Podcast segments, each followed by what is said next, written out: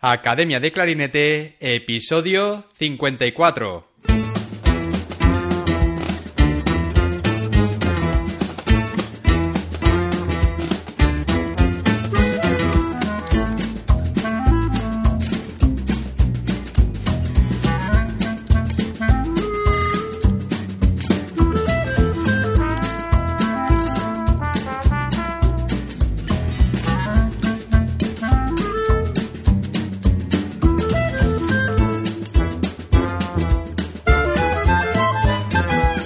Bienvenidos una semana más a un nuevo episodio de Academia de Clarinete, el podcast donde hablamos sobre aprendizaje, comentamos técnicas, consejos, entrevistamos a profesionales y hablamos sobre todo lo relacionado con el clarinete. Hoy tenemos como invitado a Eneko Iriarte, clarinete principal en la orquesta de Vasa, en Finlandia. Clarinetista de Irún, sus profesores principales fueron José Luis Estellés en Musiquene y Germán Stefansson en el máster orquestal que hizo como academista en la Filarmónica de Estocolmo. Eneco ha sido miembro de diferentes orquestas jóvenes, como la NGO y la Academia Orquestal de la Orquesta Ciudad de Granada. En la actualidad, además de su trabajo en la orquesta en Basa, colabora frecuentemente con otras orquestas europeas como la Filarmónica de Estocolmo, la Orquesta Nacional de España y la Orquesta del País Vasco. Además de su actividad orquestal, Eneco participa en festivales con grupos de cámara y ofrece recitales como solista. Recientemente ha participado en el Piteå Summer Music Festival en Suecia, Korsholm Music Festival en Vasa, Festival de Rusk en Finlandia, Tallinn Chamber Music Festival y en el Centro Nacional de Difusión Musical de Madrid, donde estrenó la pieza Ofrenda de Jesús Torres para clarinete bajo solo. En este episodio hablaremos de sus inicios y cuándo decidió dedicarse al clarinete. Hablaremos de su etapa como estudiante en Musiquene, de la importancia de la técnica Alexander para los músicos, de su etapa estudiando en Rotterdam. Hablaremos también de meditación y cómo influye en la concentración a la hora de enfrentarse a pruebas o conciertos. Hablaremos también de preparación, de pruebas a orquesta, de la Academia Orquestal en Estocolmo, del poder de la visualización, de networking, festivales, música de cámara, de Martin Frost, Janine Jansen y muchas cosas más. Pero antes de nada, como siempre, academiadeclarinete.com, la primera academia de clarinete online para hispanohablantes, donde tienes a tu disposición clases grabadas en vídeo, con ejercicios, técnicas, repertorio y todo lo que necesitas para mejorar como clarinetista desde donde tú quieras y a tu ritmo. No te pierdas el apartado de masterclasses, donde clarinetistas como Ángel Belda, Ausias Garrigós, Fátima Boix, Bernardo Alcalá, Eleanor Weingartner y Giovanni Punzi ya han colaborado grabando clases que están ya disponibles en este apartado. Más profesores seguirán colaborando para hacer de esta academia un lugar de referencia y aprendizaje para toda la comunidad de clarinetistas de habla hispana. Y ahora vamos a pasar a la entrevista. Muy buenas, Eneco, ¿qué tal? Hola David, muy buenas, muy bien, ¿qué tal estamos? Muy bien, bueno, bienvenido al podcast, la verdad que tenía muchas ganas de tenerte aquí, llevaba ya un tiempo queriéndote entrevistar, así que me alegro mucho al fin de, tenerte aquí en el programa. Muchas gracias David, me alegro mucho estar aquí, la verdad que te he seguido algunas entrevistas y, y la verdad que te tengo que dar la enhorabuena por el canal y es un placer y un gustazo poder participar y aportar mi granito de arena. Muchas gracias. Bueno, Neko, vamos a empezar hablando sobre tus inicios con la música. ¿Por qué escogiste el clarinete? Buena pregunta. Bueno, eh, yo empecé a estudiar música cuando tenía 10, 11 años, un poquito más tarde de lo que se solía estipular, eran 7, 8 años. Y porque era un niño que no tenía muchas pasiones en cuanto a tener un hobby al que quiera apuntarse. Mis padres siempre estaban diciéndome, bueno, ¿y por qué no haces fútbol? ¿O por qué no haces judo? ¿O por qué no haces teatro? Y, no me convencían de nada. Entonces, bueno, eh, mi tío, por parte de mi madre, eh, ha estudiado también la carrera de música en clarinete y magisterio a la vez. Entonces, bueno, cuando yo estaba en casa de mis abuelos, que mi tío vivía ahí todavía, eh, cuando yo era niño, pues tendría 6, 7, 8 años por ahí, le veía que impartía clases de lenguaje musical, con un teclado, eh, y me encantaba, me encantaba, pues siempre estaba ahí como detrás de la puerta a ver cómo cantaban, qué hacían, y cuando acababa la clase siempre me dejaba tocar el teclado. Y, Y a raíz de eso, un día pues se me ocurrió una canción, mientras que iba con mi abuelo paseando por la calle, una canción un poco rock. Y la escribí, escribí la letra. Y en cuanto llegó mi tío a casa, se la canté y me dijo, vamos a ponerle música. Y compusimos una canción y a raíz de ese momento dije, quiero ser músico. Fíjate. Y así empecé. Y el clarinete, bueno, eh, no era mi primera opción cuando te hacen elegir el instrumento. Lo típico que haces el año de solfeo y te dicen, bueno, ¿qué, ¿qué, instrumento te gustaría hacer el año que viene? Eh, en mi cabeza estaba la guitarra eléctrica, la batería, el saxo, pero yo me imaginaba así en una banda un poco pues pop rock o de jazz o algo así. Y, y bueno, pues fue mi madre que me dijo, oye, ¿por qué no empiezas con un instrumento con el que puedas entrar en la banda, que luego se hacen viajes y vas a la calle eh, y haces comidas y tienes tu grupo de amigos, tal? Y luego si, si quieres ya aprenderás batería o guitarra eléctrica después. Y bueno, como también estaba la anécdota que, bueno, siempre es algo que se cuenta en la familia, siempre que viene alguien nuevo así y contándole porque soy clarinetista, cuando tenía tres años, que mi tío estaba estudiando en casa varios exámenes de, superior en su día y tal, pues alguna vez me, me dejó probar y, siempre cuentan eso, que a la primera que, que me dejó el cliente le saqué un sonido bueno a la, desde el primer momento. Entonces, pues entre unas cosas y otras, pues así dije, bueno, venga, va, empiezo con el clarinete. qué bueno, qué bueno. Muy bien, Eneco. Y, bueno, luego, claro, empezaste a ir al, conservatorio. Y, cómo fue compaginar los estudios con el instituto, el conservatorio? ¿Hubo algo que en algún momento que a ti te dijo, hoy no sé si decantarme por estudiar música o, estudiar en la universidad? Sí, sí, bueno, hubo un par de momentos en los que pues siempre la vida te, te va poniendo en tu sitio, ¿no? Eh, bueno, al principio la música era como, era fácil. Eh, yo tocaba después de hacer los deberes del cole, tocaba porque me encantaba y igual no estudiaba siempre lo que me mandaba el profe, pero bueno. y, iba sacando los cursos, de hecho, bueno, fui avanzando, pero llevaba un poquito de retraso al haber empezado más tarde. Eh, yo creo que empecé primero de, grado medio pues, cuando estaba en tercero de la ESO, que en principio se empieza cuando estás en primero. Eh, me salté un año de reforzada tal. Y, fue ahí el cuarto más o menos que ya te hacen empezar a plantearte, ¿no? ¿Qué quieres estudiar y tal?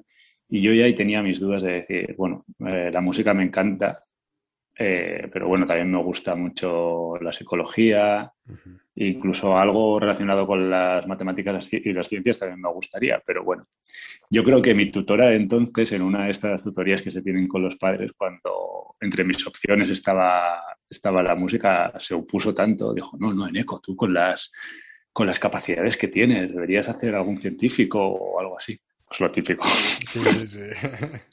Yo creo que eso me hizo un poquito como decir, pues no, lo que a mí me gusta es la música. Como que lo vi claro que nadie me iba a decir por dónde tenía que ir. Siempre he sido bastante rebelde en ese sentido. Y, y luego, bueno, cuando ya estás haciendo bachiller, que, bueno, pues por si acaso hacía psicología, no lo tenía todavía claro del todo, psicología, música, ahí sí que era complicado, ¿no? El compaginar, sobre todo selectividad, ya entonces estaba en quinto grado medio, salté algún curso también de por media y, eso, el sacar tiempo para poder prepararte bien el repertorio y, todos los deberes que había que hacer para segundo de bachiller. Ahí ya se empezaba a complicar la cosa y fue cuando ya dije, bueno, está claro que las dos cosas a la vez no se pueden hacer y si tengo que elegir una, voy a elegir la música y me quiero dedicar al 100%. Entonces, bueno, hice selectividad, la probé, pero me quedaba sexto grado medio todavía por hacer y, y fue lo que estuve haciendo todo el año siguiente aproveché para sacarme el first, que iba a ser importante para la carrera de músico. Ya mi madre lo, supo ver bien. claro. Y, eso, así fue la decisión. Muy bien. Y, y Eneco, ¿cómo fue ese año que estuviste haciendo solo sexto grado medio mientras preparabas las pruebas de acceso a superior? Tú cuando querías hacer las pruebas, eh, ¿pensabas en algunos centros eh, donde tú querías estudiar o, probaste y, bueno, el primero que te cogiese ibas a ir allí? Bueno, tenía bastante claro que quería entrar en, música en con José Luis Estellés. Lo conocí en el verano entre segundo de bachiller y sexto de grado medio, ese verano ahí que tenía yo pues 16 años, en Ávila, en el curso este que organizan Punto Rep con Selmer y tal. Y, bueno, pues eh, sin menospreciar a los demás profesores que estaban en ese curso, pero bueno, eh, salí completamente maravillado con, con la forma en la que daba clase José Luis, en la que hablaba de cosas ya un poquito más diferentes de lo que venía escuchando yo de, bueno, de soporte, de técnica de dedos. Ya hablaba más de, bueno, pues de una concepción un poquito quizás más, eh,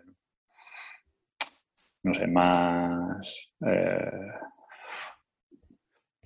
mística, vamos a decirlo. No quería decir esa palabra porque tampoco es así, pero bueno, como que se, basaba mucho en, filosofía y en, modo de pensar y luego también en la conexión corporal con la técnica Alexander y todo esto que, que, es, un, es, un, experto en esas cosas. Y, es que era una pasada como cogía un alumno que igual pues se notaba que tenía buena técnica de dedos, un sonido bastante aceptable, pero bueno, pues le fallaban algunos portamentos, por ejemplo, con el sonido o o los ataques en piano y tal, y todo por tensiones. Y, simplemente focalizar a ese alumno, ahora lo entiendo, en su momento para mí era magia.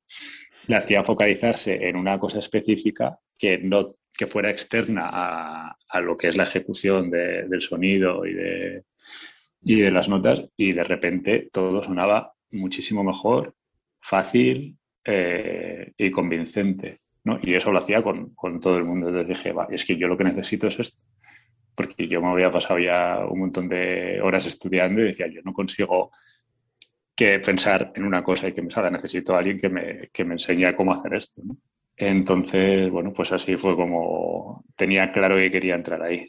El año de sexto grado medio ya la había conocido, había tenido una clase con él allí en ese curso y había visto, le había visto dar clase a mucha gente y bueno, pues tenía mi libro de anotaciones con todo lo que eh, él decía, intentaba ir a Musiquena a escuchar alguna clase de, sus alumnos de, entonces y con eso pues me fui formando el repertorio para las pruebas para poder entrar en Musiquena. También opté para otros sitios, para Zaragoza y para la SMUC. En Zaragoza había cinco plazas, me quedé el quinto, pero suspendido con un 4,9. Entonces dejaron la quinta plaza desierta. Y en Musiquene no sé si había cuatro plazas o tres y me quedé cuarto y tampoco me quedé sin entrar. Eh, entonces, bueno, estuve todo ese verano estudiando, estudiando y llamando a todos los superiores de toda España para ver si, si hay quedado alguna plaza disponible. Mis padres, mientras tanto, diciéndome, pues, a ver, pues, ¿por qué no te metes a estudiar psicología? Que tienes la selectividad hecha el año pasado y, así por lo menos aprovechas el año. No, no, no, no, no, que tengo que... Si este año no he conseguido entrar, si no me pongo al 100% con el cainete, al siguiente no lo voy a conseguir tampoco. O sea, entonces, bueno, también ahí, después de las pruebas de Musiquene, eh, este ya se portó genial conmigo. Eh, siempre hace una entrevista personal después de las pruebas. Y, y, bueno, cuando me tocó a mí, me dijo que, que le había encantado cómo tocaba, que tenía muchísima musicalidad y mucho gusto, pero que técnicamente pues estaba, estaba muy verde. Que todavía no tenía las cosas claras de cómo proyectar el sonido, bueno, cosas que para él son muy básicas, pero que bueno, que él estaba dispuesto a, ayudarme en mi carrera si quería entrar en música pues hacer los años siguientes o pedir un traslado si conseguía entrar en un superior este año. Entonces, bueno, eh, me dediqué a fondo y bueno, al final conseguí poder entrar en Badajoz en septiembre, que quedaba una plaza y bueno, allí fui a, hacer la prueba de acceso y aprobé y, pude empezar el superior. Ya, ya, O sea que entonces fuiste, tu primer año de superior lo hiciste en Badajoz y luego ya eh, pudiste seguir en Musiquene. Eh, sí, bueno, tuve que hacer pruebas de acceso otra vez para Musiquene porque no había plazas de traslado eh, en ese momento. Y entonces empecé desde primero, pero convalidando las asignaturas que ya había hecho en Badajoz. Y bueno, Eneco, antes has mencionado el tema de, la técnica Alexander y allí en, en Musiquene cuando estudiabas, ¿había alguna asignatura como tal donde se daba técnica Alexander o habían profesores que, eran expertos en técnica Alexander? Eh, bueno, hay una profesora que creo que sigue ahí, de técnica Alexander. Eh, también es una asignatura optativa o de libre elección, no sé cómo estará ahora la cosa, la verdad que ya han pasado unos añitos desde que salí de allí. Y, bueno, yo tuve la suerte de que coincidí, bueno, José Luis, como he dicho antes, es, sabe mucho de técnica Alexander. Eh, también teníamos a Carlos Gil, el profesor de repertorio orquestal y conjunto de clarinetes, que él sabe muchísimo de técnica Alexander porque su mujer eh, es experta en técnica Alexander y entonces, bueno, pues todo, todo esto yo lo, empecé a aprender de, ellos, de técnica Alexander, de pues colocación corporal, la, naturalidad de la respiración, que muchas veces con el clarinete se nos enseña mucho de sí, soporte y sopla y tal. Entonces, muchas veces tendemos a, a, crear tensiones que al final, que sí, que igual para cierto momento sí que hace falta en algún momento un poquito más de presión o lo que sea, pero no se puede convertir en una manera de tocar.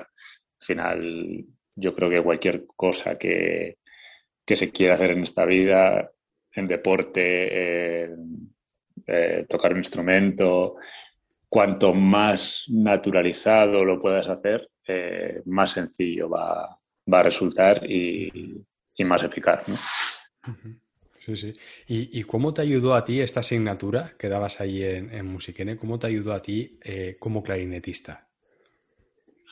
Vale. Eh, yo no accedí a la asignatura de, técnica Alexander, pero había una, profesora de la que ya venían hablando muchos alumnos. Bueno, entonces estaba Juan Lupuelles, que creo que lo has entrevistado también por aquí. Eh, y otros, bueno, Yone Bolívar, Yolanda Fernández, grandes amigos. Eh, que ya había, venían escuchando que esta profesora eh, daba unas clases buenísimas de reconducción postural. No era técnica Alexander, pero era un trabajar un poquito una conciencia corporal y mental a la hora de tocar. Pues la asignatura la que, la que, la que me inscribí, la que empecé a hacer. Y bueno, pues eh, eran unas clases geniales porque primero, bueno, hacían un poquito de técnica básica de respiración para la meditación, para tener una conciencia corporal, todo sin instrumento, igual varias sesiones, hasta que pues empezaba a ver que ya empezábamos a tener una conciencia más amplia de, nuestro, nuestro sitio donde vivimos, ¿no? que es nuestro cuerpo al final. y, ya cuando esto estaba un poquito más eh, adaptado o, ya más concienciado en, los alumnos, eh, empezábamos a trabajar, cada uno traíamos nuestro instrumento y pues teníamos que traer alguna obra que pudiéramos tocar medianamente bien de memoria y, ver cómo afectaba pues todos estos ejercicios de respiración, de conciencia, de corporal, pues de apoyar bien las plantas de los pies, eh, de cómo nos movemos, de, si, de qué pensamos a la hora de tocar. Entonces, bueno, pues te ayuda a, hacer un trabajo que quizás en el día a día normalmente no se hace tanto, ¿no? Porque estamos repertorio, escalas, técnicas, siempre, sonido, siempre trabajamos a través del sonido, ¿no? Sobre todo ahí, eh, sobre todo con, José Luis, pese a ser expertos en técnica Alexander, eh, siempre lo que sonaba respecto a lo que sonaba y cómo sonaba, eh, se buscaban las, eh, posibles soluciones o, herramientas para, hacer que, la música funcionara de manera acorde al repertorio que estuviéramos tocando.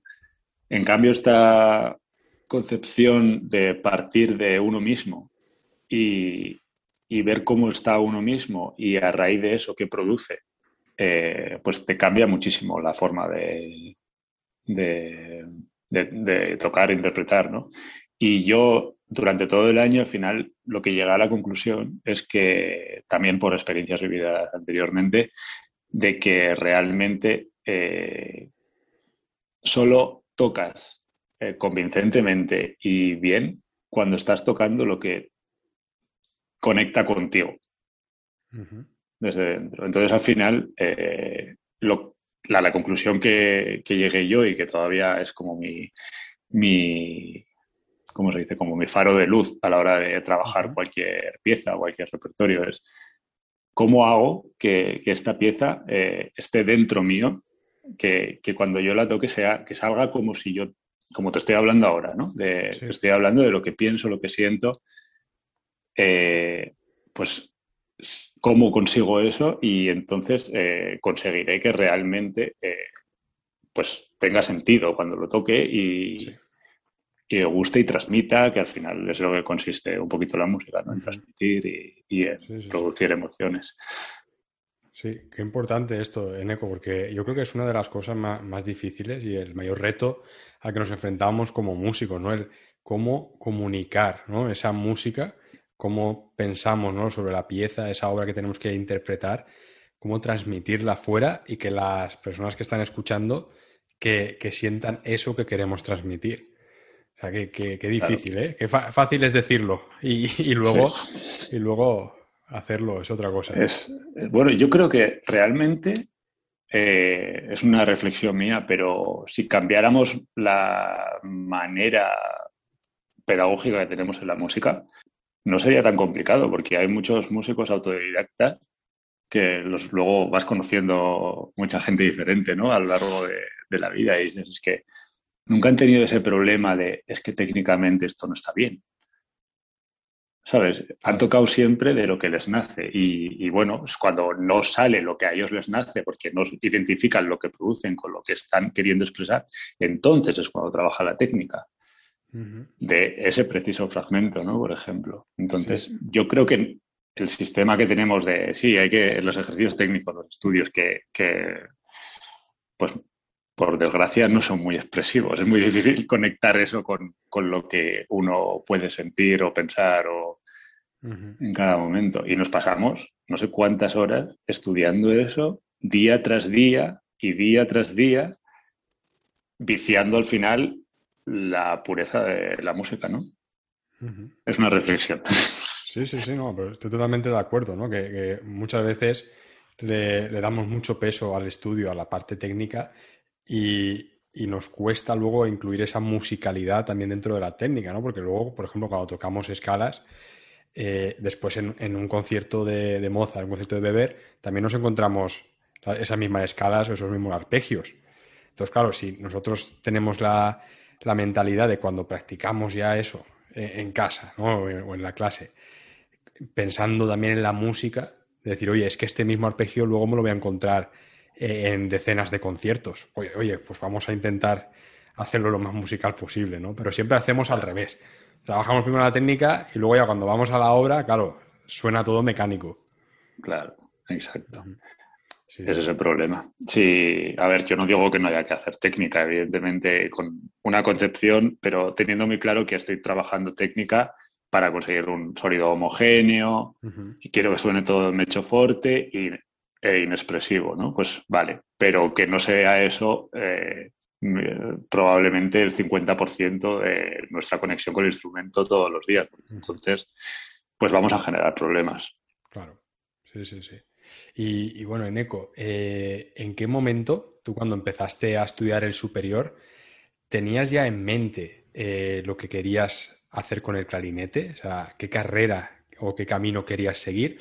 ¿O fue algo que fuiste descubriendo a medida que ibas estudiando y ya fuiste encaminándote hacia algo que a ti te, iba gustando más?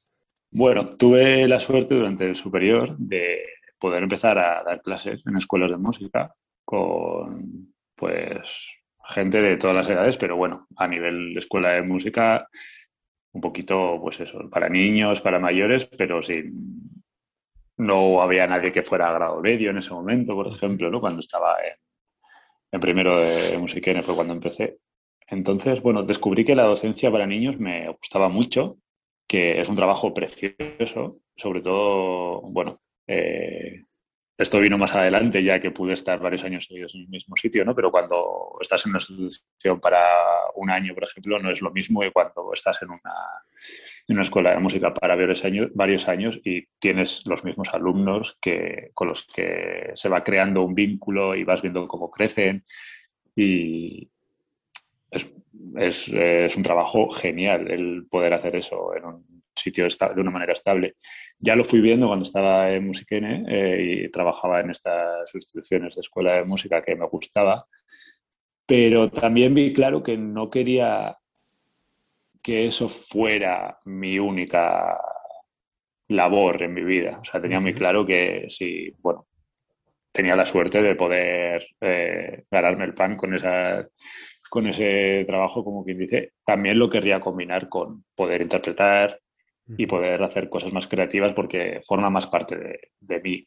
También es creativo enseñar, pero bueno, algo que, que me haga subirme a un escenario, eh, para mí, vamos, es como un, como el pan de cada día, vamos, yo lo necesito, lo tengo muy claro. Y lo, lo veía muy claro cada vez que, que, daba clases que decía, bueno, esto está bien, pero porque sé que tengo un concierto dentro de dos semanas y, y entonces me puedo seguir eh, nutriendo de esto y dando con esa energía, puedo seguir dando las clases, ¿no?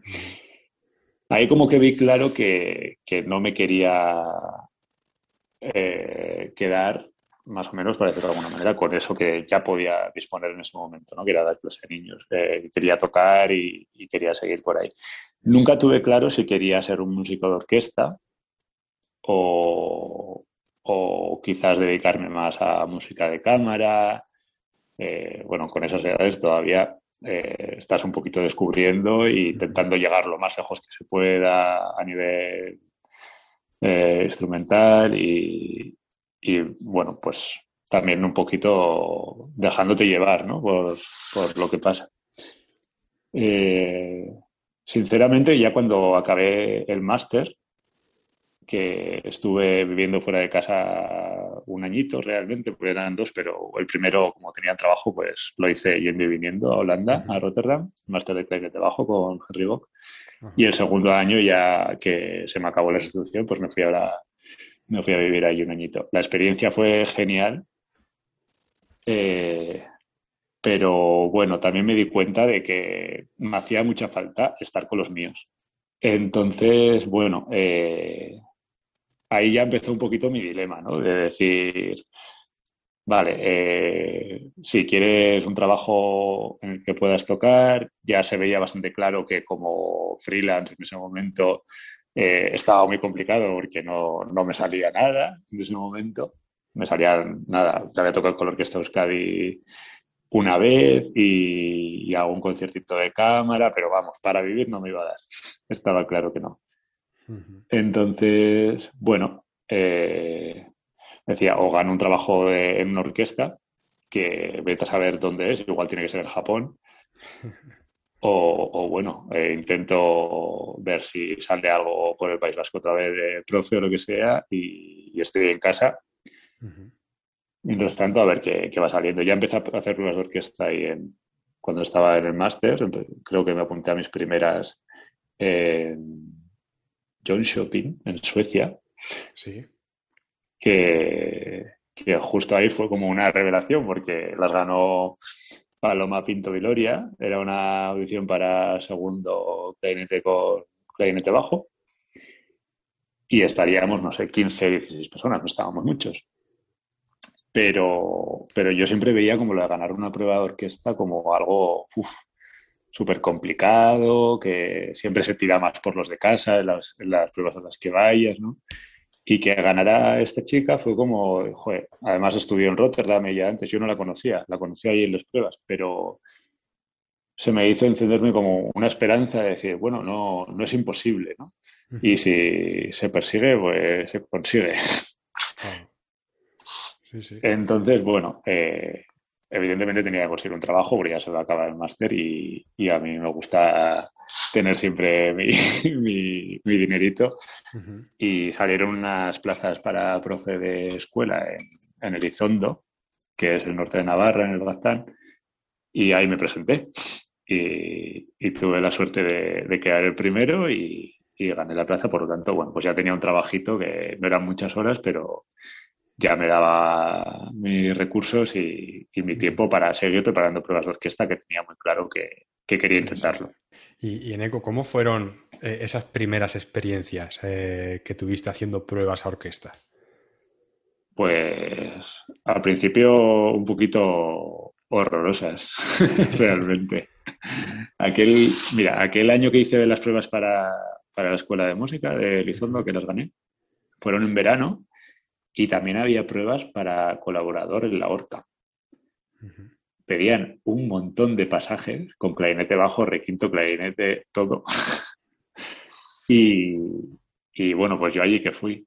Pero claro, o sea, vas un poquito como si tú te preparas lo mejor que, puedes prepararte y, vas y dices, venga, va. Pero claro, pues cuando te toca tocar Mozart, pasajes, el corazón a mil, por mucho que, yo ya tenía mi conciencia corporal y todo eso, la es una experiencia nueva y por mucho que, que, intentes visualizarlo, pues eh, en el momento pasa lo que pasa y uno responde como responde. Y fue una experiencia horrible aquella audición. o sea, muy mala, muy mala. Eh, después de eso, creo que fue ese verano que tuve eh, una, una prueba que no fue mal. Sí, fue en ese verano, eh, en Faro. Que la primera ronda solo pedía el Mozart y, y fue mi primera vez que pasé a la segunda ronda. Entonces eso como que me dio un poquito de decir, bueno, venga, este es el camino, ¿no? Sí, sí. Así parece que se puede. Entonces, bueno, tuve muy claro que, claro, cuando toqué ahí en Faro con el Mozart estuve súper tranquilo. No sé por qué en Madrid como me puse muy nervioso y, en Faro, en cambio, pues eh, igual porque era ya final de verano y, ya pensaba que, bueno, ya voy a empezar a trabajar en Elizondo, todo está bien, no pasa nada, si, si gano, gano, pero si no, no pasa nada. Igual por eso, pues estaba más tranquilo, toqué con más conexión conmigo mismo, más tranquilidad y, pasé la primera ronda. Y eso pues me dio fuerzas para decir, bueno, pues la siguiente que pueda me la prepararé mejor y intentar estar más tranquilo y a ver lo que pasa. También tenía claro que el Mozart lo había tocado mucho más que los pasajes, por ejemplo, porque los pasajes que habían pedido para la Orca, a mí para Faro, pues algunos sí que los tenía bastante estudiados de tiempo, pero otros igual los había estudiado solo durante un mes y era la primera vez que los veía. Entonces eso, eso te, te, resta mucha, mucha seguridad a la hora de, ir a unas pruebas, incluso para tocar algo que ya te lo sabes con lo que tienes seguridad, como puede ser Mozart. Si sabes que no, que no tienes controlados los, los demás pasajes para las siguientes rondas, vas con más ansiedad a, tocar desde el primer momento. Eh, ¿Hubo algo en ECO que cuando tú empezaste a hacer estas pruebas a orquesta, y, por ejemplo, esta primera, ¿no? Que has comentado que estabas eh, muy nervioso y tal. ¿Hubo algo que a ti eh, te ayudó eh, empezar a trabajar o replantearte ciertas cosas para tú controlar un poco más esas situaciones? sí, sí. bueno, esto de lo que hablábamos antes. De, la conclusión a la que llegué después de, de aquel curso o de esas clases de técnica corporal de control corporal y todo esto, de decir, bueno, tengo que hacer que, cada nota que toco, cada momento, eh, la esté tocando con la convicción de cómo quiero que suene y lo que quiero decir con cada microsegundo, ¿no? Y eso fue la reflexión después de hacer las pruebas de, Faro que pasé. claro, es que con Mozart tenía muy claro, quizás no cada microsegundo, pero bueno, cada, cada frase, cómo hacerla, cómo hacer aquí, no sé, tenerlo todo como muy, muy claro, muy claro las ideas de en cada momento cómo quieres que suene para y lo que quieres expresar con eso que suena para, para estar seguro y tranquilo a la hora de tocar. Entonces ahí empezó ese trabajo de decir, bueno, necesito esto. Tenía muchos problemas y entonces eh, pues no estaba a gusto con mi sonido del todo porque había estado tocando con, bueno, pues con un material, tocaba con una boquilla M30 y cañas bastante blanditas, pues porque lo había necesitado durante mis años de, de musiquene, porque venía de un poquito todo lo contrario, de estar con una boquilla muy cerrada y cañas muy duras. y, eso me provocaba muchas tensiones. Entonces, bueno, necesitaba un poquito buscar mi propia sonoridad, porque por mucho que, que tú quieras, bueno, bien lo sabes. Por mucho que tú quieras producir un sonido, si no tienes buen material para hacerlo, pues eh, te puedes volver loco hasta que tengas algo que te ayude un poquito más, pues es imposible. Eh, me ayudó en ese sentido. Eso fue lo que he estado trabajando desde entonces. Es decir, bueno, eh, necesito hacer que todo lo que vaya a preparar para una prueba, hacerlo mío y que no tenga problemas a tocarlo, pero también ver cómo hacerlo técnicamente. O sea, necesitaba un poquito de guía. Y ahí fue cuando, bueno, pues eh, me dediqué un poquito a hacer cursos. Eh, estuve, el primero yo creo que fue en, la Siberius Summer Academy, que fue donde conocí a Herman Stefansson de, Estocolmo. Y, y, bueno, también estuve en un curso en Madrid, en el Foro Musicae, que estaba Yehuda. Mm, con Alberola, no sé si coincide en algún sitio. No, Alberola lo conocí después. Pero bueno, hacía cursos siempre un poquito como, y comentaba, ¿no? A, los, sobre todo con profesores que eran solistas de orquesta, lo intentaba. Eh, pues porque era lo que estaba buscando y un poquito comentarles mis debilidades, ¿no? A la hora de preparar unas pruebas o mis inquietudes y, y, que, y que me ayudaran en la, en la medida de lo posible. Y, junto a esto, también pues el tema de, del control corporal, tal, cuando leí el libro del poder de la hora, unos años antes, eh, ya empecé a introducirme un poquito en el tema de la meditación y pues eh, sobre todo para hablar de las pruebas, eh, la visualización a la hora de, de meditar muchas veces cuando ya tienes el repertorio ya montado y ya tienes claro lo que quieres decir, necesitas visualizar el momento de la prueba, incluso intentar recrearlo, ¿no? Y, y ponerte un poquito en la situación también emocional que te puede conllevar una prueba. Todo eso no lo consigues si no tienes un poquito de, de control de lo que sientes y piensas y todo esto. Entonces, bueno, con la meditación eh, eh, me ha ayudado mucho a, poder hacer ese trabajo de una manera, yo creo que más profunda. Sí, sí, sí. Y ahora que, comentas esto, hay una cosa que me ha venido a la mente. Y yo me acuerdo cuando, en la época esta que estaba como loco, ¿no? haciendo pruebas a orquesta y tal, una, cosa que me, me funcionaba, que, descubrí que me iba mejor, sobre todo cuando iba eh, a, una ciudad nueva, a un auditorio nuevo a hacer una prueba, ¿no? Que es básicamente lo que pasa siempre, ¿no? Que, viajas, pillas vuelo, hotel, vas al auditorio, tocas cinco minutos y, si todo, si va bien, sigues tocando más, pero si va mal, que suele ser la mayoría de las veces, para casa.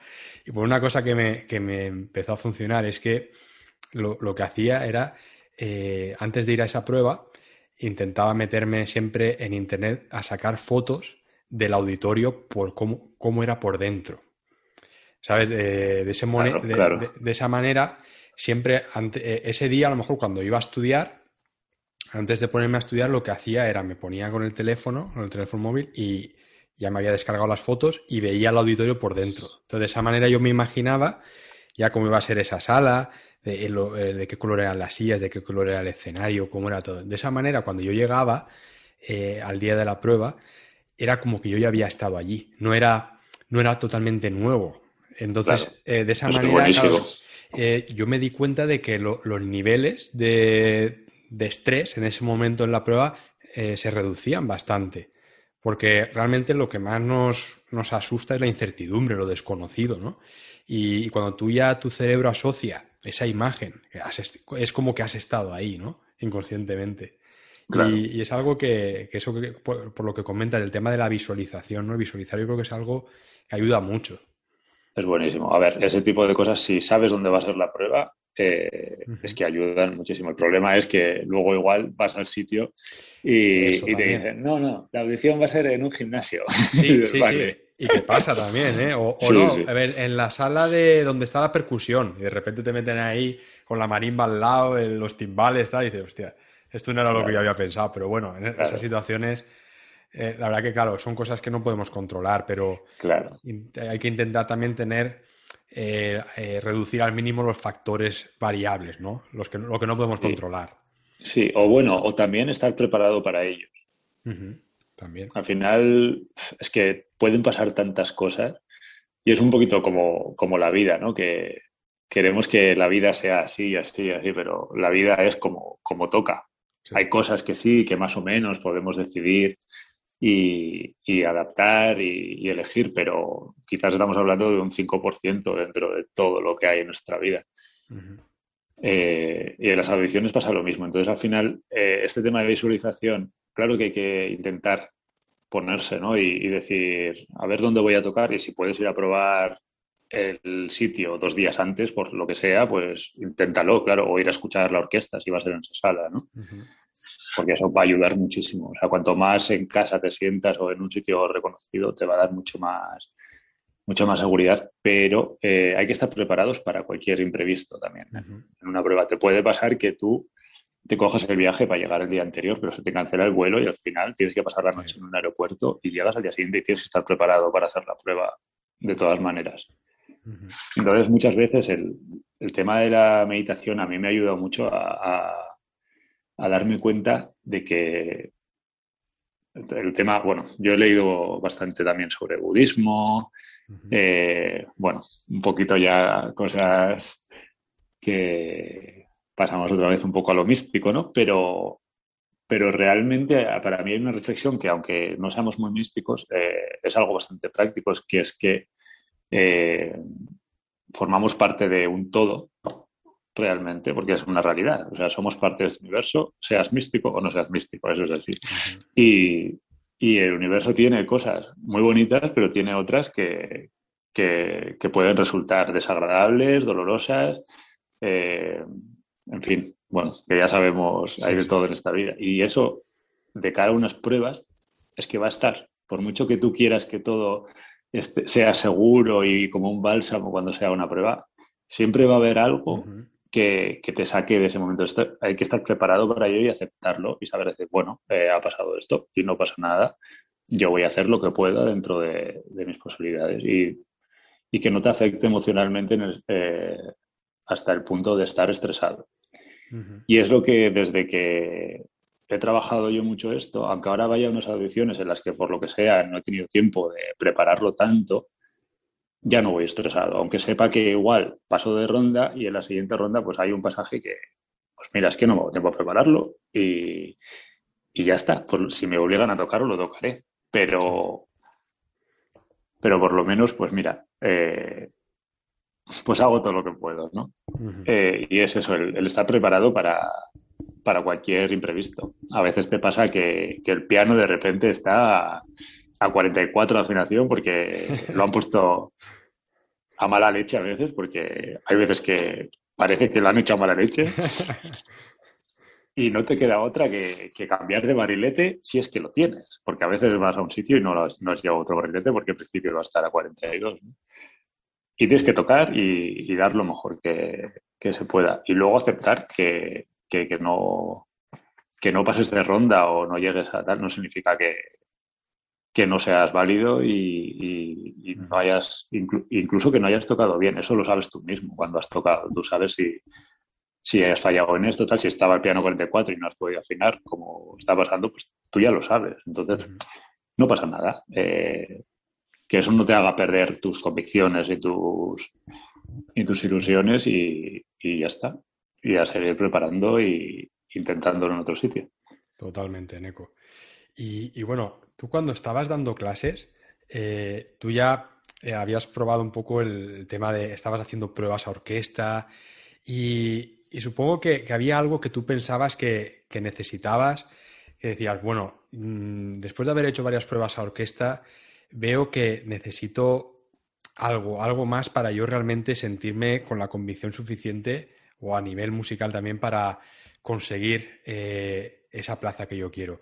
En tu plan, digamos, de, futuro, ¿qué fue lo que, lo que te hizo a ti eh, seguir con tus estudios en, otro país?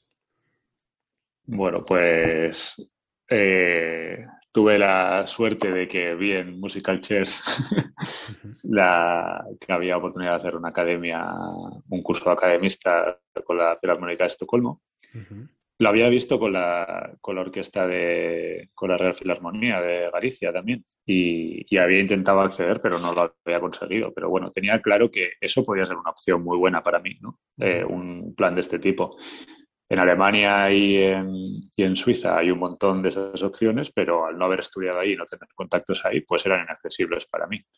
Entonces, eh, intenté de alguna manera entrar ahí. Además, había conocido a Germán justo el verano antes de ver eh, este curso y, y me había encantado como profe. Él eh, me dijo cuatro cosas en las clases en las que di en, Finlandia con él y, y, todas eran cosas básicas que yo realmente ya sabía, pero no las aplicaba conmigo mismo. Entonces dije, jo, es que estar con, con, un profe que me diga estas cosas, que me las recuerde, eh, eh, pues te ayudaría muchísimo. Entonces, bueno, intenté aplicar ahí. El primer año no lo conseguí.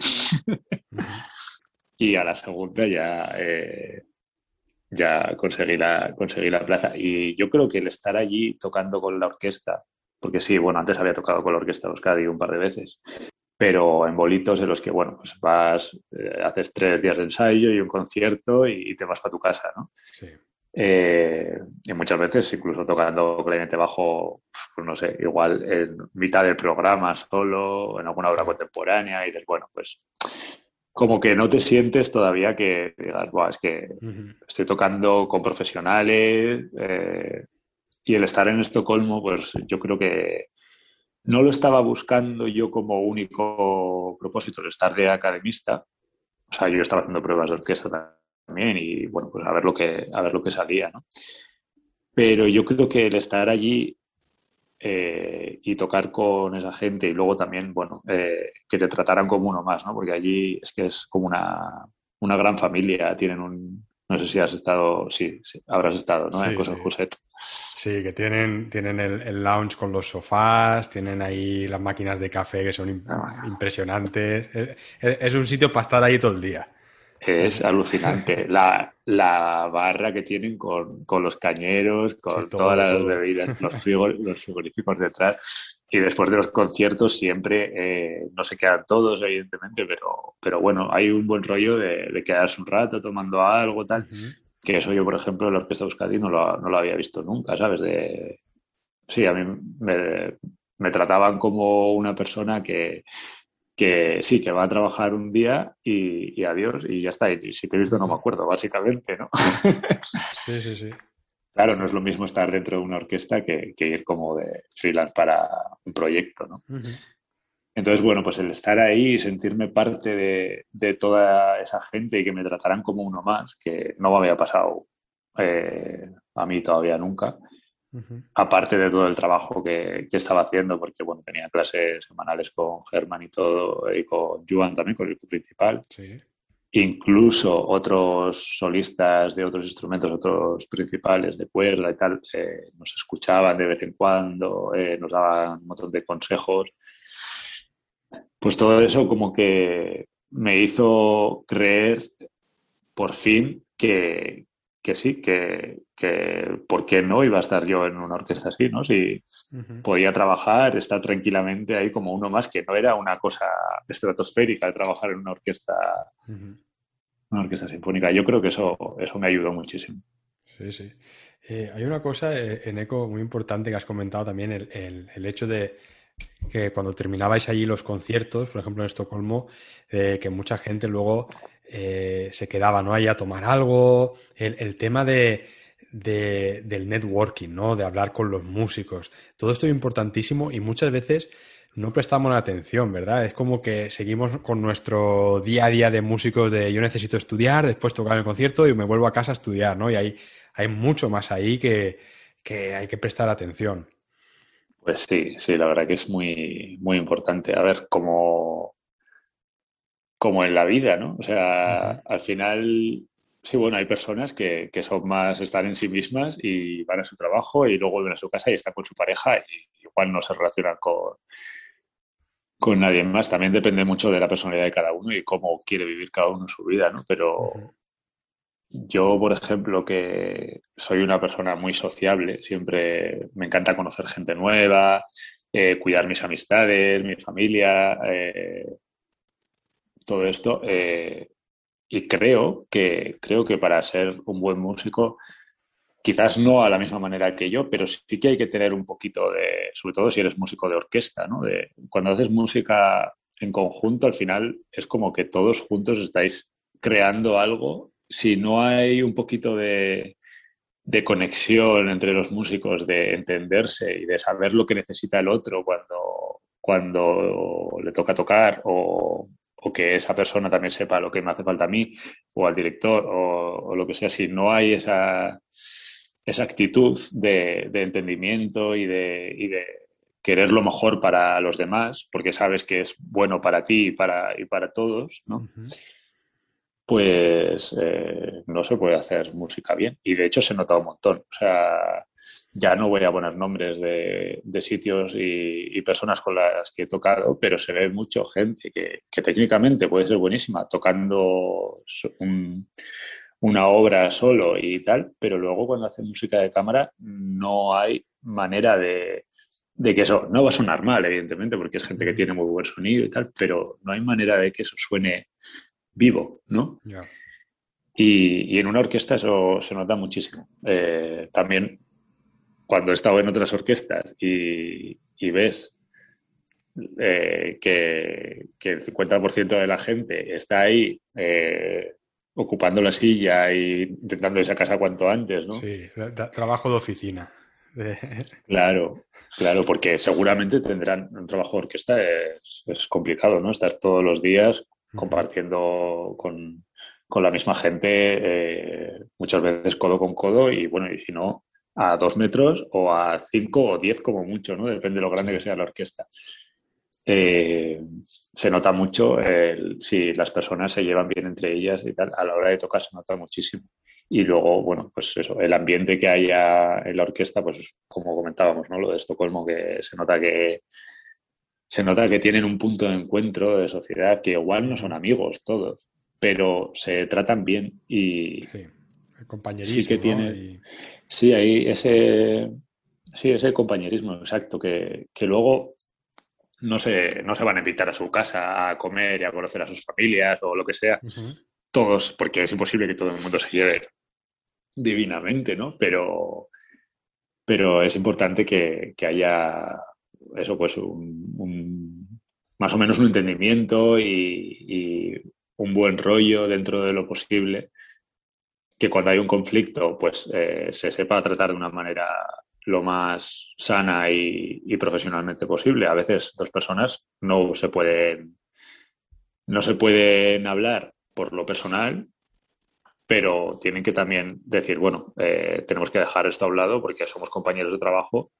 y, llevarnos bien a la hora de trabajo que no afecte a, nuestro grupo, porque al final es que va a perjudicar a, a la calidad de, la música también, que es para lo que estamos ahí. ¿no?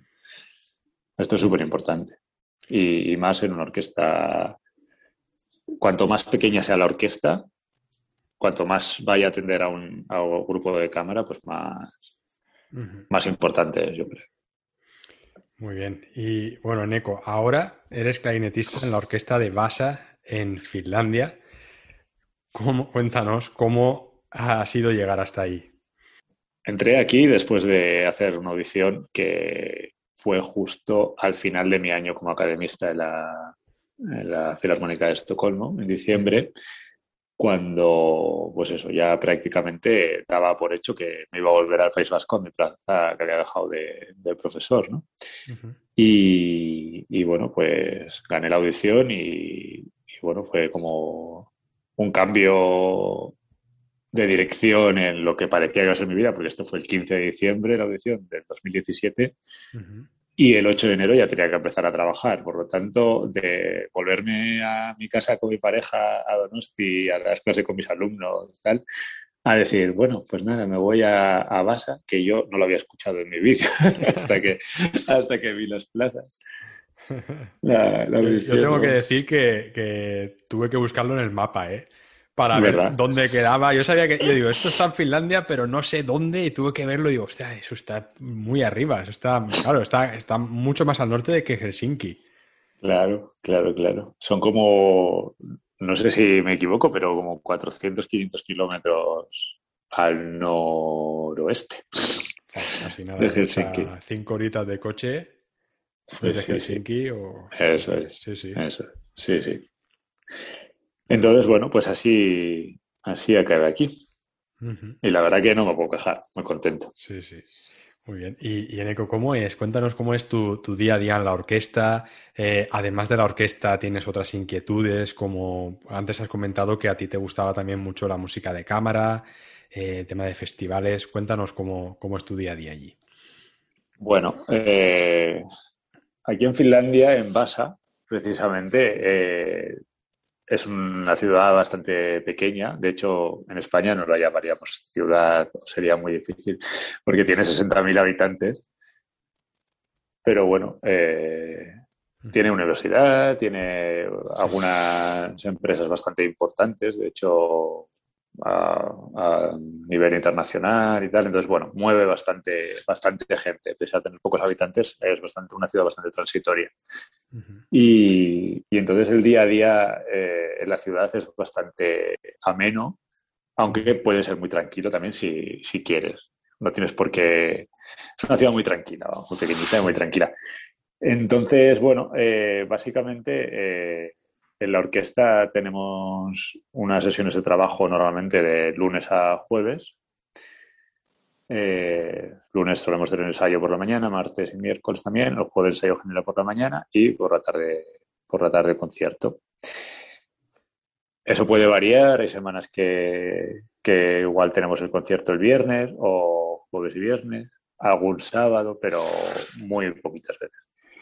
Y hasta hace, hasta que cambiaron a nuestra intendente, a nuestra manager, eh, pues hacíamos bastante música de cámara entre nosotros. Teníamos como dos o tres proyectos por temporada. Eh, nuestras temporadas aquí son de, pues, tenemos temporada de otoño y temporada de primavera. La de otoño va desde septiembre hasta diciembre y la de primavera desde enero hasta junio, mitades más o menos. Con algunas variaciones, pero bueno.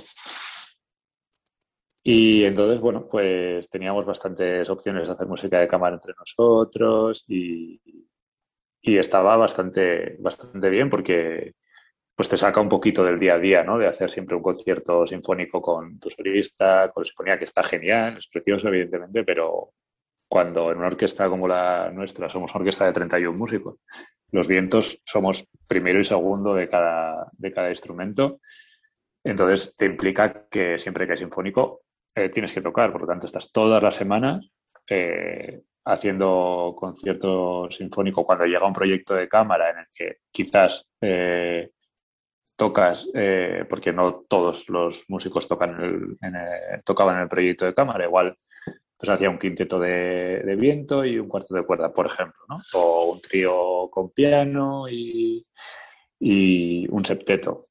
Entonces, bueno, siempre hay músicos que podían descansar de aquella manera y, bueno, también sacar tiempo para preparar los proyectos venideros con la orquesta.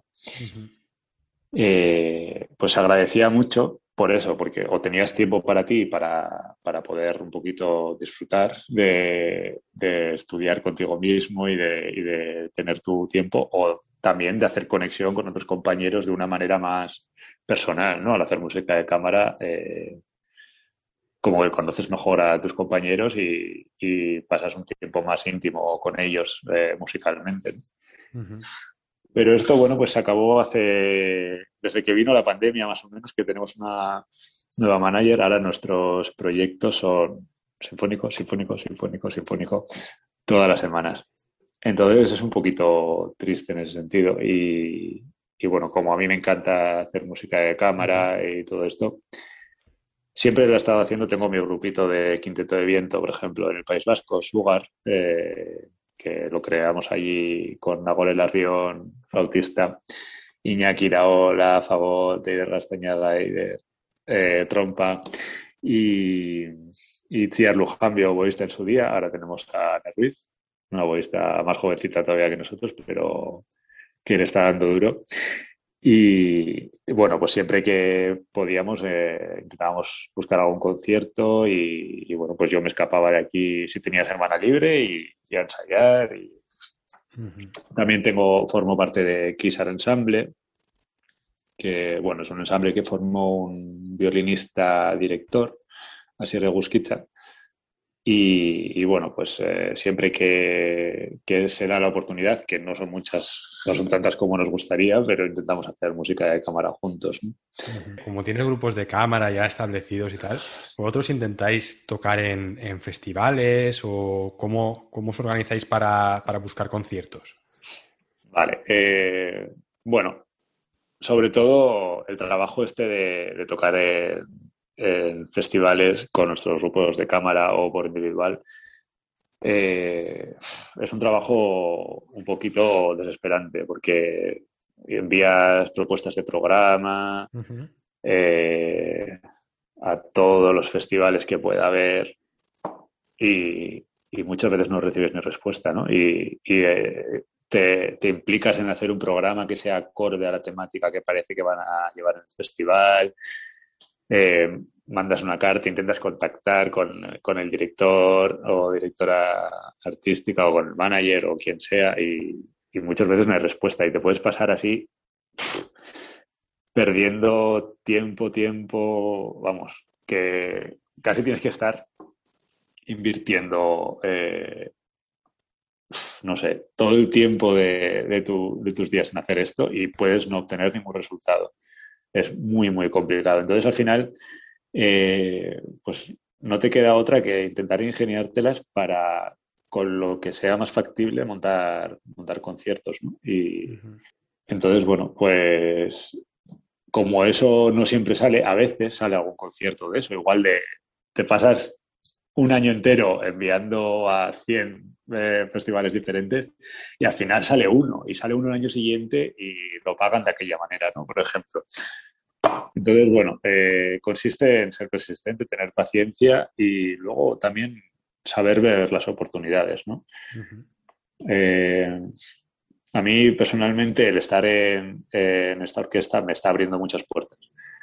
Eh, será porque, bueno, porque ven que, que, toco bien, supongo que están muy contentos conmigo en ese sentido, ¿no? Pero también yo creo que el hecho de cuando viene un director o un solista y, y no sé, te preocupas un poquito de si tienes un, un momento de hablar con, con ellos, pues de, de, a ver cómo están, de cómo ven la música que están haciendo, a ver si algo puedes cambiar, porque a veces pues no da tiempo en un ensayo de cuatro horas a, a decir todo lo que te gustaría y igual, no sé, eh, yo soy mucho de, de, eso, de acercarme a hablar y, y, ver cómo están las cosas, pues a raíz de eso eh, te encuentras que de repente ese solista o ese director pues necesita un clarinete para un festival, ¿no? Y, uh -huh. y como has hecho como buena conexión y, y, les ha gustado cómo tocas, pues te llaman y vas al festival y, y entonces eh, estás allí y también tienes, bueno, mi carácter es así un poquito de, de llevar hoy con todo el mundo, ¿no? Lo que decía antes, que para mí es súper importante, pues te vuelven a llamar al año siguiente o igual conoces a otra persona y vas entrando un poquito como en el, uh -huh. en el círculo. Creo que es más cómo funciona. Eh, en España yo creo que, que, habría que hacer, tendríamos que hacer lo mismo, ¿sabes? De. Tengo la experiencia de hacerlo aquí en Finlandia, eh, el concertino de la orquesta, por ejemplo, eh, Mano Mani, eh, el organizador del Festival de, Música de Cámara de, de Tallinn. Y, y, bueno, pues este año, por ejemplo, ha querido contar conmigo y, la experiencia con los músicos que he conocido allí todo, ya me ha dicho, no, no, todos tienen, están súper contentos contigo, quieren que vuelvas el año siguiente, no sé qué, ¿sabes? Pues es súper importante al final que sí, tocar bien, claro que sí, porque si no, no. Pero por mucho que toques bien, eh, sí, igual te pueden llamar un año si eres un, un artistazo que tiene ganados un montón de concursos y toca súper bien, pero como no tengas sí. buena relación con la gente, no te van a volver a llamar. Claro, sí, porque la, la, gente normalmente se acuerda de ti, ¿no? Por ejemplo, oye, necesitamos un clarinetista para este festival. Pues le viene, le viene a la mente antes alguien que haya tenido una relación con ellos amistosa, agradable y, le entres bien, ¿no? Eh, por el ojo, que no alguien que diga, ostras, pues si este vino tocó y se fue y no nos dijo nada y claro, esa, claro. esa persona al final pasan un poco desapercibidas, ¿no? Aunque, claro. como bien dices, que puede ser gente que, que toca muy bien. pero claro, también si tienes que estar una semana conviviendo con otros músicos en un festival, pues oye, la gente también quiere pasar un buen rato, ¿no? Y quiere... Claro, exacto, exacto. Y además, bueno, que es algo que si, no sé, eh, ahora que he tenido la oportunidad de conocer a, mucha gente, ¿no? Y cuando estaba en Estocolmo allí coincidí mucho con Janine Jansen o con Martin Frost. Eh, no sé, es gente que, que, bueno, por lo menos están reconocidos, ¿no? Pero personalmente ya encima de escucharles tocar en directo o tocar con ellos, eh, es gente que, toca realmente del corazón. O sea, todo lo que tocan es... No hay nada que toquen sin, sentirlo, sin pasión, sin...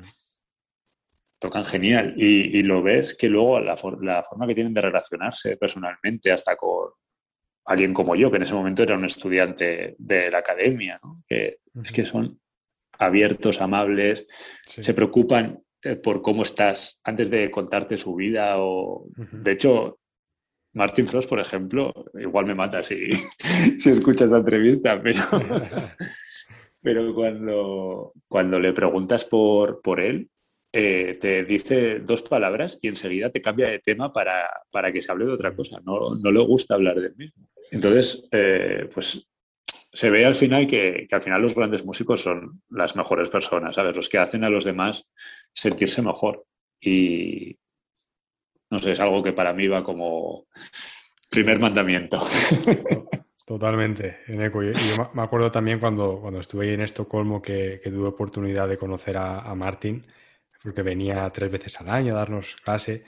Eh, me acuerdo la, la primera vez que lo conocí fue eh, después de, un concierto que tocó en, en Göteborg, que era un, programa de estos que hacía él, que había, eh, había música, había coro, había orquesta, tocaba solista, había luces, era, era, así espectáculo. No me acuerdo cómo se llamaba el, programa. Pero bueno, la cosa es que él, hablaba mucho también, era, era muy didáctico, ¿no? él, contaba historias, pero claro, lo hacía todo en sueco.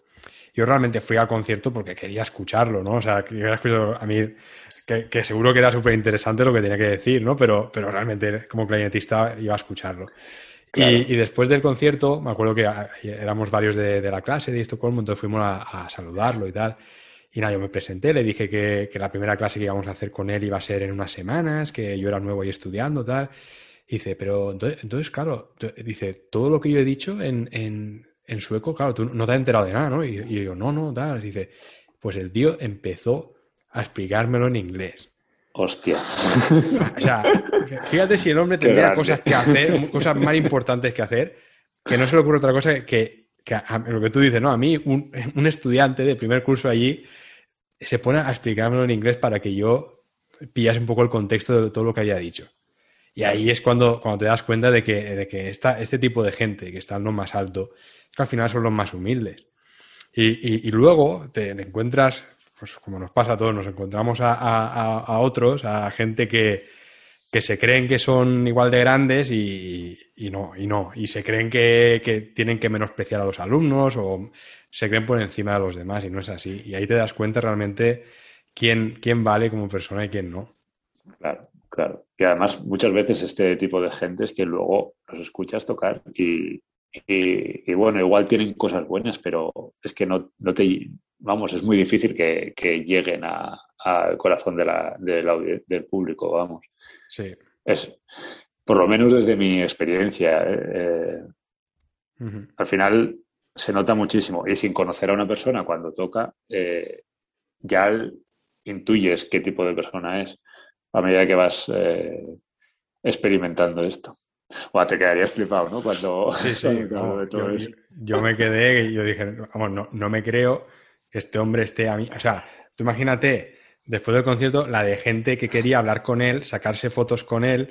Eh, claro, yo realmente fui un poco a darle la enhorabuena al concierto y a, y a sacarme una foto con él. Y, claro, al, decirle que era estudiante allí, y, dice, ah, entonces no te has enterado, no te has enterado de nada, entonces te lo, voy a explicar. claro, yo me quedé, pero, joder, eh, eh, vete a tu casa y descansa. O, pero que no hace falta, tranquilo, tranquilo.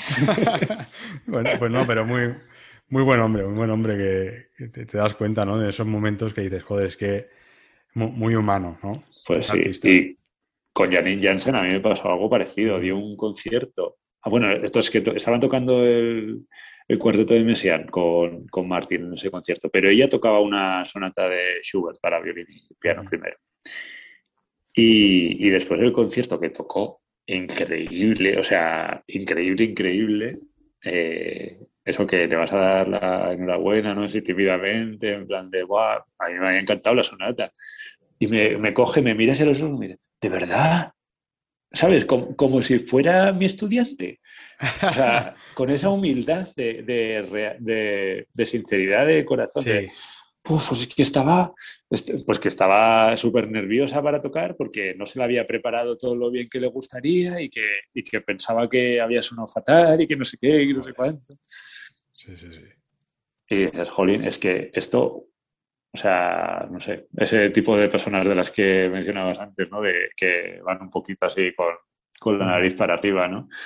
Sí. Que no se les puede casi ni hablar a veces. En plan de, para hablar conmigo tienes que pagar, parece. Sí, sí, no, es verdad. Y, y yo creo que pasa mucho, no sé si a ti te ha pasado, pero a mí me ha pasado mucho aquí, ¿sabes? En, en, en España. Eh, fuera, por ejemplo, cuando he estado fuera, era más como tú has comentado de, de ese compañerismo de, del primero al último, ¿sabes? O sea, da igual que yo lleve 30 años tocando la orquesta y tú acabas de llegar nuevo, como que la, la gente siempre intenta eh, meterte en el grupo. Y aquí es todo lo contrario. Aquí siempre eh, la gente intenta poner barreras, decir, no, no, yo estoy aquí y tú no me llegas aquí a una, vamos, ni a la suela. Y, y, sí. y, y a veces te, te, da rabia, ¿no? Decir, oye, ¿por qué tiene que ser la gente así si al final todos, si al final todos estamos en el mismo lado, ¿no? Claro, claro. Y además, eh, bueno, es que no, no sé si, bueno, yo creo que sí que he visto sobre todo eso en España. En Francia también.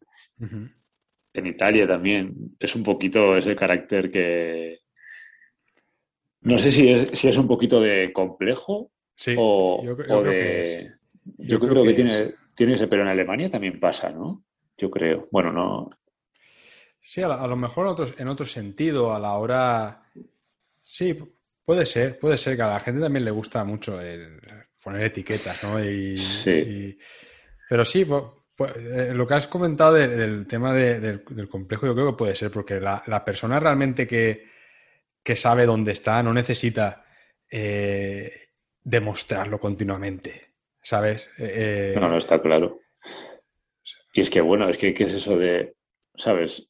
De, de, no, yo soy mejor porque llevo trabajando en la orquesta 30 años o porque tengo grabados no sé cuántos CDs. Bueno, pues eh, habrás hecho eso y, y olé por ti porque está genial, ¿no? Pero, o sea, yo aprendo muchísimo de la gente que acabo de conocer y, y de, de, gente que a veces acaba de empezar en el mundo de la música. Muchísimo de mis alumnos de la escuela de música aprendí una barbaridad. O sea, te das cuenta que muchas veces, eh, pese a no ser nadie en el mundo de la música, eh, es que siempre la gente te va a enseñar algo nuevo. Yo creo que uh -huh. o sea, es, es, algo, bueno, que también es tema un poquito si lo, si lo piensas, siempre todos somos diferentes y cada uno tenemos nuestras cualidades y nuestras virtudes. Sí. Y hay que saber aprovechar. Te pierdes tanto con esa actitud de, de no, sí, no, sí, ¿quién eres tú para hablar conmigo? Da un poquito de pena, pero bueno. Sí, lo que tú comentas, que, que, al final se puede aprender de todos siempre y cuando tengas esa, esa mentalidad de querer aprender de todos, ¿no? Porque Exacto. si vas como predispuesto a, a, no hacerlo, pues al final, claro, pues está claro que no. Exacto, exacto. Bueno, Eneco, yo creo que hemos hablado de muchos temas, muy interesante todo. La verdad que me ha encantado hablar contigo aquí en, en este episodio y, bueno, que compartas toda tu experiencia, toda tu trayectoria, ha sido muy, muy interesante. Y, estoy seguro que, bueno, mm, cosas mucho más grandes están por llegar, más importantes, y así que cuando eso pase, eh, volveremos a hablar las veces que haga falta. Así que cualquier proyecto que tengas a la vista, festivales, tal, bueno, tú ya sabes que aquí tienes tu casa y podemos volver a hablar y, y compartirlo con toda la comunidad de clarinetistas. Muchas gracias, David. La verdad que ha sido un placer. He estado muy, muy a gusto hablando contigo. Y, y nada, que sean más de estas y, que vaya muy bien con el, con el canal, con la Academia de Clarinete, que me parece realmente, ya lo he dicho al principio, pero que estás haciendo un trabajo muy, muy, muy interesante y bueno para todos. Se aprende mucho escuchándote con tus entrevistados y cuando tienes tus podcasts sobre clarinete es una pasada. Así que enhorabuena. Pues muchas gracias, Eneco. Bueno, que vaya todo muy bien por ahí y hablamos pronto, ¿vale? Vale, igualmente. Un abrazo. Muchas gracias. Un abrazo. Y hasta aquí el programa de hoy. Gracias por vuestras valoraciones en Apple Podcast, por seguir el programa en Spotify y por vuestros me gusta y comentarios en iBox. Muchísimas gracias por estar ahí. Nos escuchamos la semana que viene. Hasta la próxima.